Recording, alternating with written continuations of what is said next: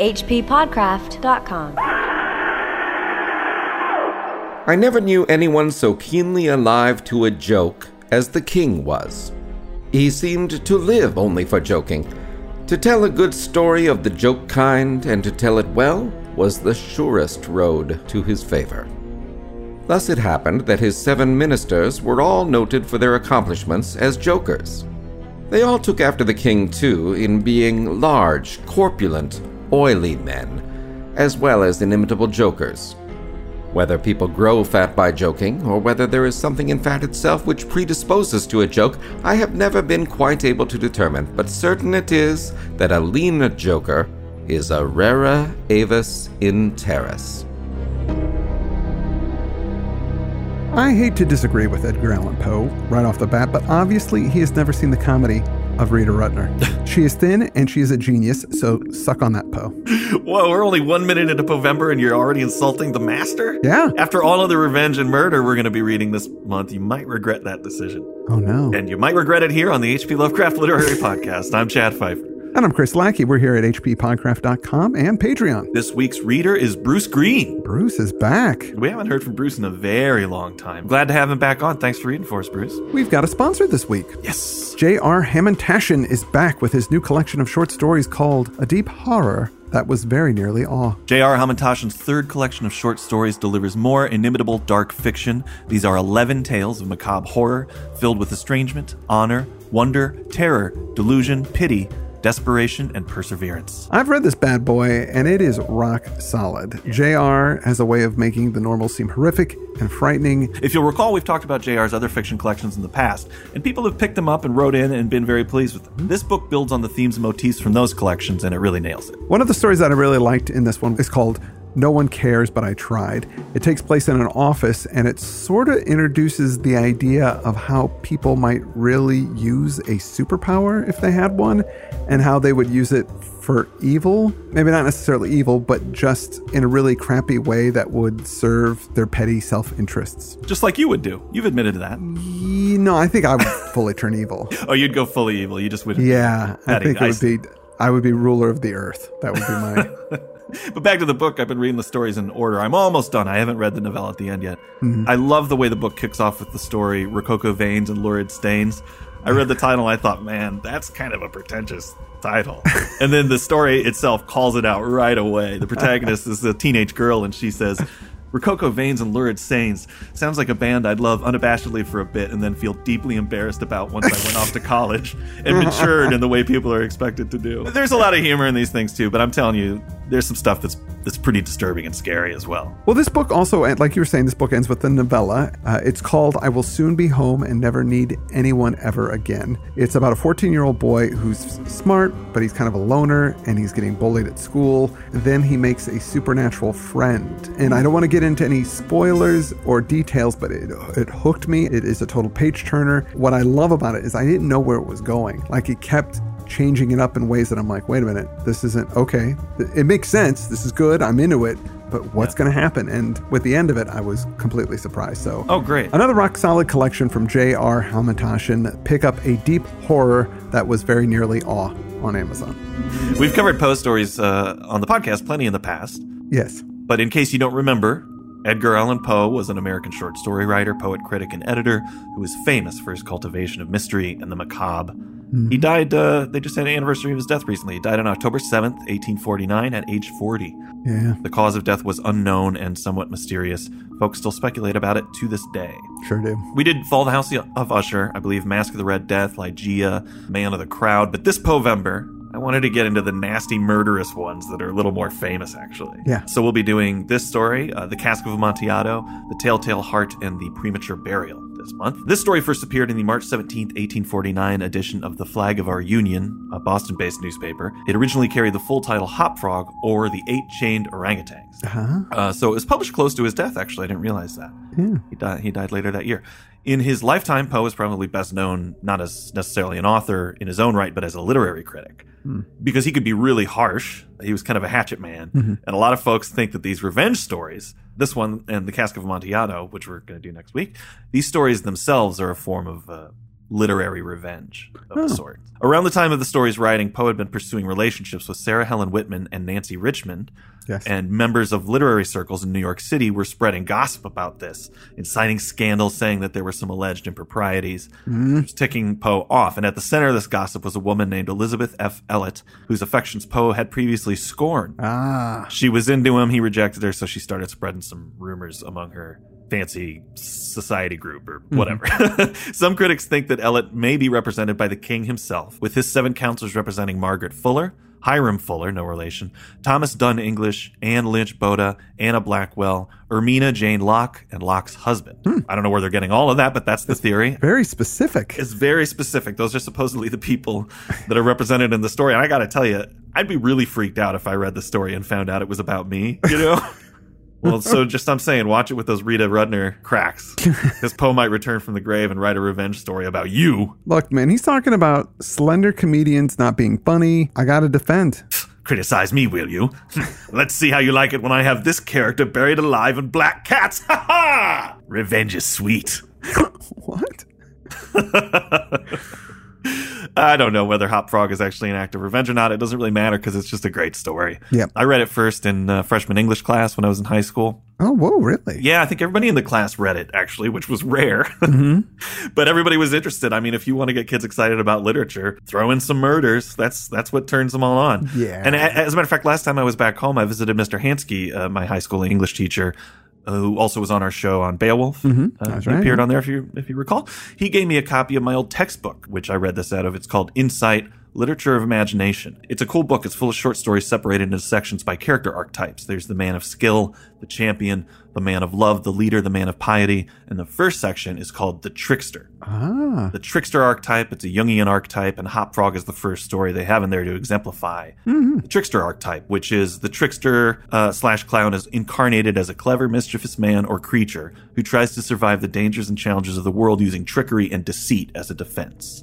He also is known for entertaining people as a clown does. So Bugs Bunny, for example, would fall into this archetype. Yep. But it's existed as long as storytelling. It's in myth. You know, if you think of Loki, both in Marvel Comics and Nordic myth, uh, Shakespeare's Puck, uh, Puss in Boots, even Tyrion Lannister in Game of Thrones, I think is a Sure. good example of the trickster archetype. And some say Doctor Who actually fits into the trickster archetype as Oh, well, the see that, Doctor, yeah. because he doesn't use violence to solve his problems or anything like that. No. He usually has something up his sleeve, right? that's right. Yeah. There was also a hair metal band in the late '80s called Trickster with an X. But uh, we we really don't need to get into that. Let's so let's get into Hop Frog instead. The story begins uh, talking about the king who loves a good laugh. Uh, he seems to be more of a Three Stooges kind of guy and less of an Ernie Kovacs sort of fellow. Yeah, he likes practical jokes and silliness, a lot of physical comedy, not so much the clever stuff. I, I love the phrasing. To tell a good story of the joke kind and to tell it well was the surest road to his favor. Like, wait a minute, is this one of those stories of the joke kind? it's just weird phrasing. I, mm, I love a, I love a good story of the joke kind. but there's also this repetition of the word joke in that opening, which I think is intentional. He uses some form of that word eight times in the opening paragraph. Ah, For some reason, to me, it makes me feel like the king's not really that funny of a guy. Right. It's too insistent. Like when someone's uh, being an asshole at a party and people are like, "Oh, you just don't get his weird sense of humor. He's really a crack up." Mm-hmm. No, he's not. like they have to keep insisting, or or the way like David Brent in The Office would. Right. he would had to keep letting people know that he was a funny person Right. because it wasn't obvious. Yes. so he'd say, "See that monkey up there? I'm hilarious, right?" so it, it it gave me that impression that the king is like that. Totally. Yeah, yeah. Yeah, I see that. Our unnamed narrator says that at the time of the tale, jesters were kind of out of fashion. But this king of comedy still kept one around. There's some insight into what types of things he finds funny. It says practical jokes suited his taste far better than verbal ones. So as you said, he's not so much about the wit. No. He's kind of one of the worst kind of jokers. You know, like practical jokes can be fun. I've definitely participated in them, but at the end of the day, you really are just laughing at somebody. You're tricking somebody and then laughing at them being tricked. what you hope is that the trick is clever in some way. It addresses something about the person mm-hmm. and then brings that out. But most of those are just mean. You know, like I had an office mate who all the time I'd be walking by her and she'd point at the floor while I was walking and go, look out. And then I'd, I'd look down and kind of dodge out of the way and she'd laugh and go, gotcha. what? What was the joke? Look at that idiot doesn't want to get hurt. You know, it's also I go like the thing that you're pointing out is that I shouldn't trust you. like Absolutely. that's the real punchline here. Oh, whoa, I'm such a fool for believing what this woman said. anyway, this king is so into comedy, he's still got this jester dressed all in motley. Yes, that's what the the bells and the hat and the little mm-hmm. curly shoes and all that business. this jester is called Hopfrog, and to the king he is a, a threefer. Mm. He's not just a jester, but he's also a dwarf and he's disabled, Hilarious. which I guess makes a better jester or dwarf. I'm not sure. well, it's funny because it says, you know, most kings would have a jester and a dwarf. So he's like, I got it all in one guy. So the name was given at his baptism. The seven ministers agreed that's what he should be called. These seven ministers are the king's entourage, kind of his frat boy yes men that do whatever, you know, they laugh at his jokes, they Yeah. help him with his pranks, all that stuff. It says here Hop Frog could only get along by a sort of interjectional gait, something between a leap and a wriggle, a movement that afforded illimitable amusement and, of course, consolation to the king. His disability was with his legs and he had trouble walking.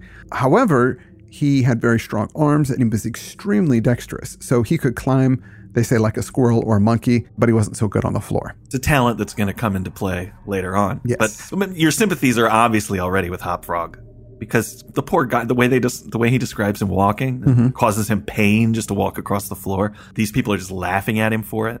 But I do like that it also demonstrates how disability can lead to unexpected strength in other areas. Exactly. This upper arm strength he has. Yeah. So Hopfrog is from a far off land and supposedly from a barbarous people who were conquered. Hopfrog and this other dwarf girl were given to the king by the conquering general. The girl was named Trippetta. She was considered beautiful because of her proportions. She was a, a great dancer, so she was adored by the court and the king, while Hop Frog was often ridiculed. Of course. However, Hop Frog and Trippetta were very close friends, and due to their origins and their shared captivity, they were very close. And since she had the favor of the court, she would often use her influence to help Hop Frog any chance that she got. For some reason, the king decides that he wants to have a masquerade. Some kind of grand state occasion. It's not specified. And Hopfrog, since he's super clever and creative, is going to be integral to making the occasion a spectacle. Yes, he's known to be inventive in the way of getting up pageants, suggesting novel characters, and arranging costumes. Uh, you know, when everybody wanted to do a pajama party, he was like, how about a backward pajama party?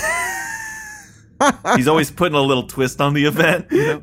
Sure, we can do an 80s themed prom. 1680s. Let's hang some witches in the cafeteria and get it going, guys. That's him exactly. That's Hop Frog. On the night of the masquerade, the hall is all done up in this very glorious fashion under Trippetta's supervision. Now, most people have prepared for this masquerade weeks, if not months in advance. But the king and his seven ministers, they haven't done anything. It says probably they found it difficult on account of being so fat to make up their minds. Trippetta and Hop Frog, they get a summons that evening, the evening of the masquerade, to see the king.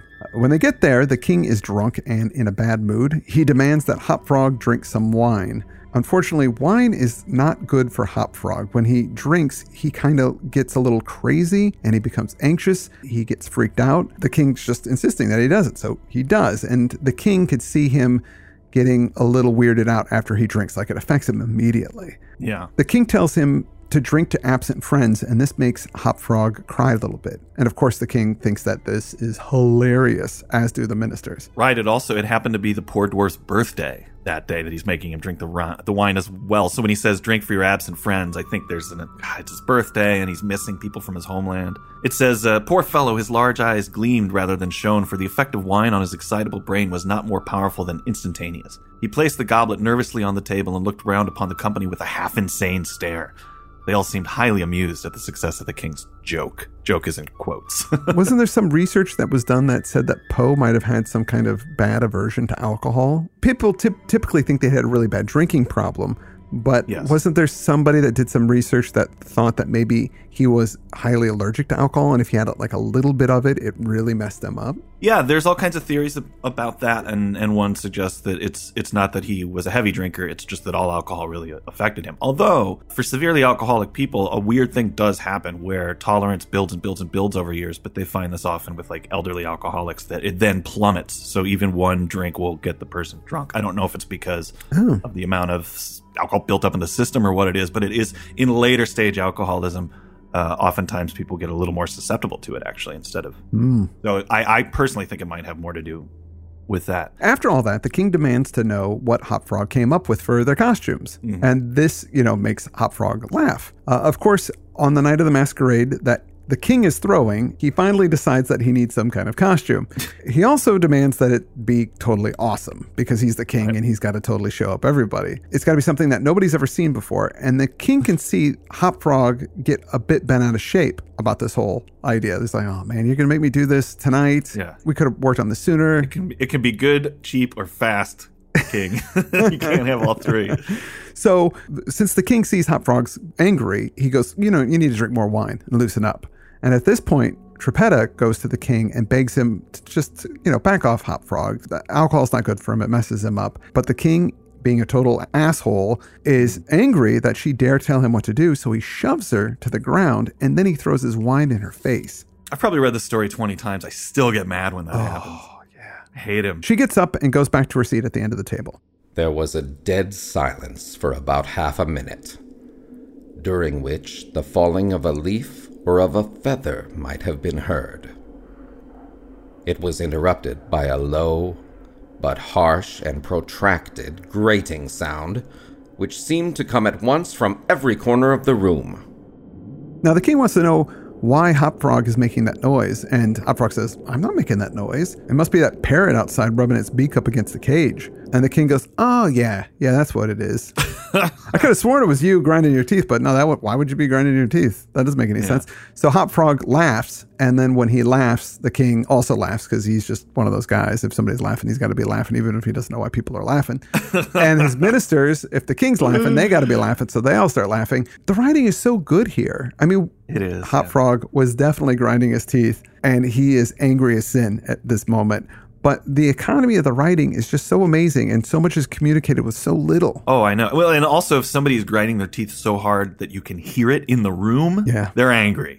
I think it's a pretty quick way to demonstrate just how angry he is. Yeah. But when he stops grinding his teeth, he laughs, and it says he displayed a set of large, powerful, and very repulsive teeth. Moreover, he avowed his perfect willingness to swallow as much wine as desired. Mm. It's kind of like that moment in Unforgiven when Clint Eastwood's like, "All right, I'm going to drink this whiskey and kill everybody." You know?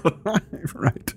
I'm giving over to what I'd usually try to resist. So Hop Frog says that he has an idea for a costume. I cannot tell you what was the association of idea, but just after your majesty had struck the girl and thrown wine in her face, just after your majesty had done this, and while the parrot was making that odd noise outside of the window, there came into my mind a capital diversion. Again, we know Hop Frog is saying, You're being a total prick, has given me this idea of how I can finally give you what you deserve. But the king, of course, is completely oblivious. So Hop Frog goes on to say, uh, It's from my home country, but oh man, you need eight people to do this bit because it's hilarious, but it, it requires eight people. And the king goes, Hello?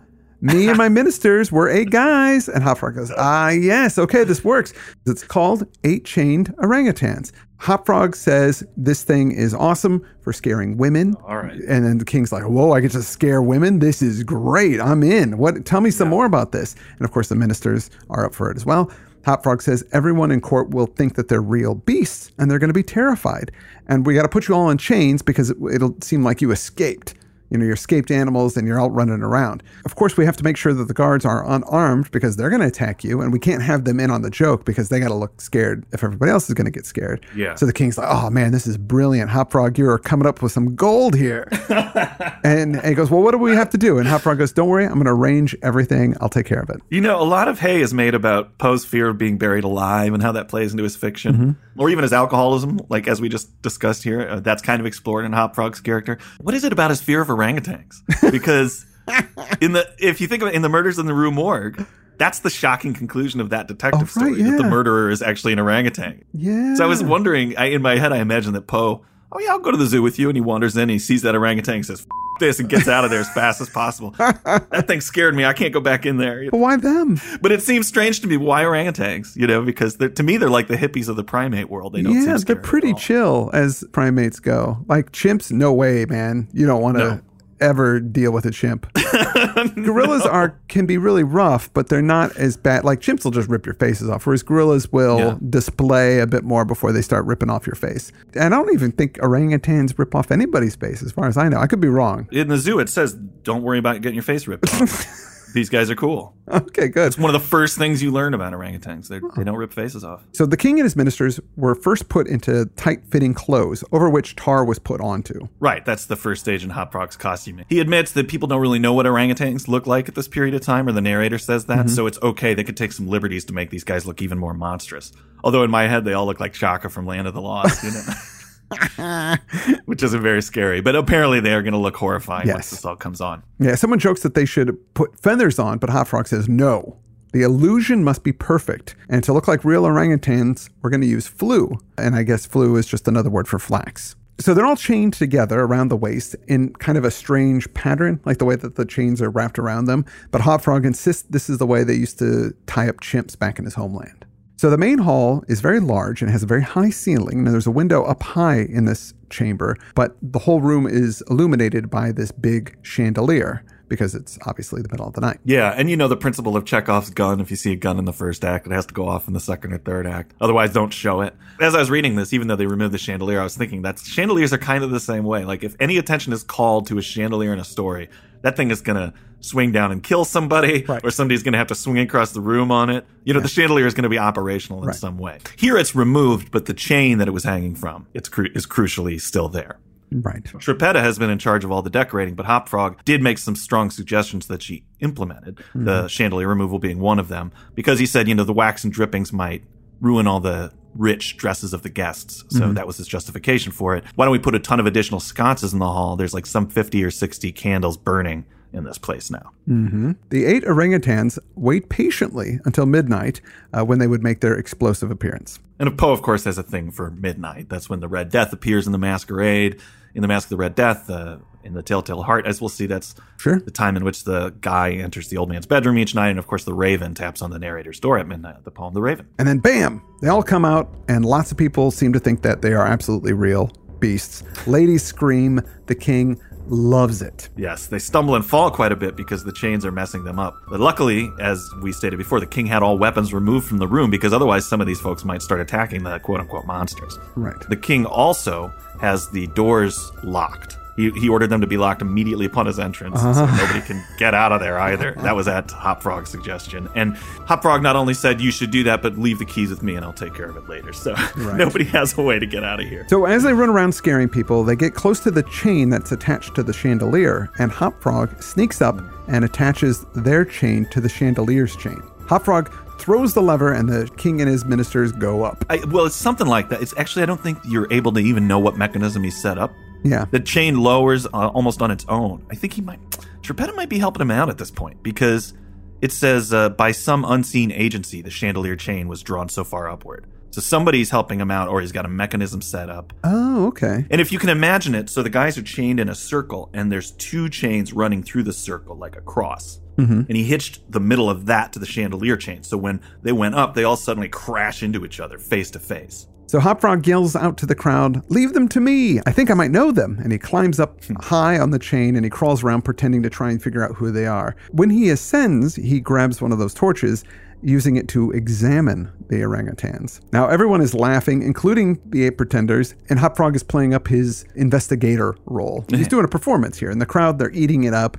Uh, the torch in Hop Frog's hand is getting closer and closer to the king and his men. Meanwhile, the chain keeps going up in the air. It says 30 feet or more. So they're really high up there. I, Hopfrog is using that upper body strength that is his talent. Yes. He, he's able to stay on this thing while it's going into the air. Yeah, and, and move quickly. He's able to because now he's sort of in his element. He's Yes. up high on the chains, and he could totally climb up, down, swing around. He's fast. He has the advantage here.